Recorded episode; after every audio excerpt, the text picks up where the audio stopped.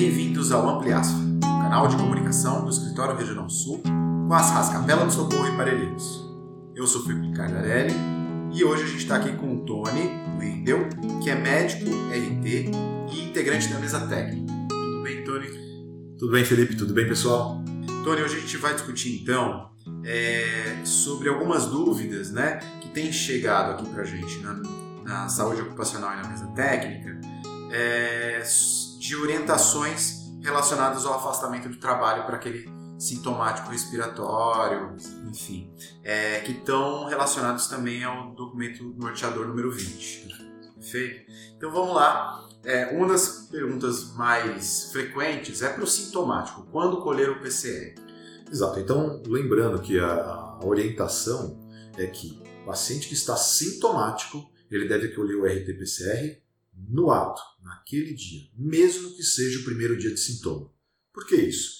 Porque, para a gente lembrar que o período de transmissibilidade do vírus é de dois dias antes dos sintomas até dez dias depois. Ou seja, se ele chega, mesmo o, o paciente chegando sintomático no primeiro dia, ele já tem em torno de dois dias de transmissão. Então, esse exame, certamente bem realizado, bem feito, ele, ele tem grande possibilidade de vir é, positivo, né? Ele tem uma grande é, possibilidade de sensibilidade nesse exame. Então, mesmo sendo o primeiro dia de sintoma, deve-se colher o PCR. Exatamente. Primeiro dia de sintoma, colhe-se RT-PCR.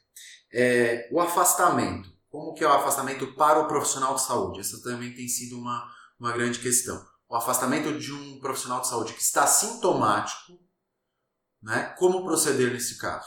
Então, profissional de saúde que está sintomático, a orientação que temos no nosso documento é que nós é, façamos o RT-PCR dele então no ato, tá bom? E aí uh, façamos o afastamento dele por cinco dias, no máximo cinco dias, porque nossa rede é, deu, dá, está dando o resultado, né? Chega o resultado de RT-PCR de entre 48 e 72 horas. Então, cinco dias é mais do que suficiente para a gente para esse afastamento, para a gente saber o resultado do exame. Tá bom, então a gente faz o afastamento, a sugestão, sugestão do, do documento é que se faça o afastamento pelo CID-J11, que é o CID de síndrome gripal, síndrome gripal. E aí você faz o afastamento por cinco dias esperando o resultado do exame. Eu lembrei de uma coisa aqui que eu queria é, pontuar. Alguns lugares é, não fazem, não estão fazendo o exame no primeiro dia de sintoma. Então, é, se você, profissional da nossa rede, que recebeu essa orientação, a nossa sugestão é que você já venha aos nossos serviços e já colha, já colha imediatamente esse, esse exame. Né? Porque, por isso, pelo que eu já disse anteriormente, pelo período de transmissão. Então já tem o resultado e o protocolo diz que pode ser feito. E aí a gente consegue chegar com um resultado também mais breve. Perfeito. É, então ele vai é, já ter o afastamento por cinco dias, né?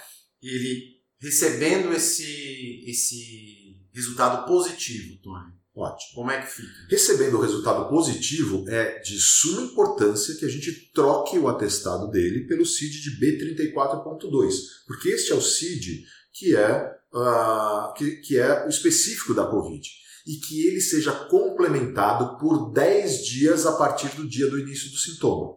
Ou seja, se ele chegou para a gente é, no terceiro dia, ele vai ficar afastado, a gente vai completar até o décimo dia, ou seja, no total ele acabará sendo afastado por sete dias. Okay? Mas é de suma importância que a gente troque é, o CID, troque o atestado, né, melhor dizendo, troque o atestado e assim, consequentemente, o CID é, do, do paciente. Agora, se ele vier negativo, é desde que esteja sintomático, retorno imediato ao trabalho. Então, a gente desconsidera, suspende esse, esse afastamento e retorno imediato ao trabalho. Se ele tiver sintomático, aí cabe a avaliação clínica. Se continuar essa suspeita de, de, de Covid, a gente vai continuar cuidando e fazendo afastamento devido ao Covid. E caso é, tenha uma outra suspeita que necessite de afastamento, precisamos sim trocar o atestado dele. Então, só um exemplo rápido: aconteceu aqui, é, por exemplo, na saúde ocupacional, um, um, um, profissional de saúde, aqui, colega nosso, do nosso, do nosso, da nossa rede, que tinha uma suspeita de síndrome gripal, mas na reavaliação com, R, com RT-PCR negativo, viu-se que, na verdade, ele tinha uma pneumonia bacteriana. Então, diante da pneumonia bacteriana, se houver necessidade de afastamento por mais alguns dias, deve-se trocar o atestado por esse novo motivo com este CID correto pelo tempo necessário para cada patologia. Perfeito. É, Tony, e no caso então de contato? Então eu moro com a minha esposa, ela está sintomática.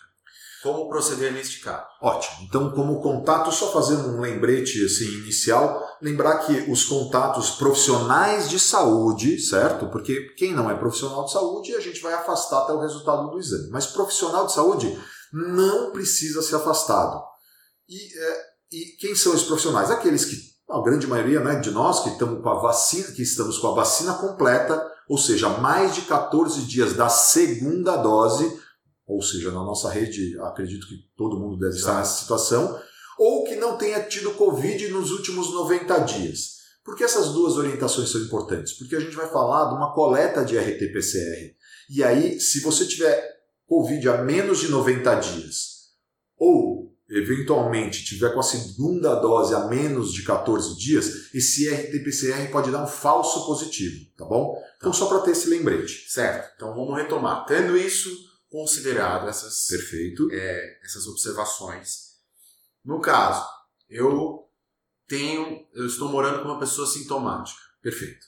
Você sou, é profissional da sou saúde. profissional da saúde. Tá. Você não é afastado e você vai colher o RT-PCR imediatamente, na hora.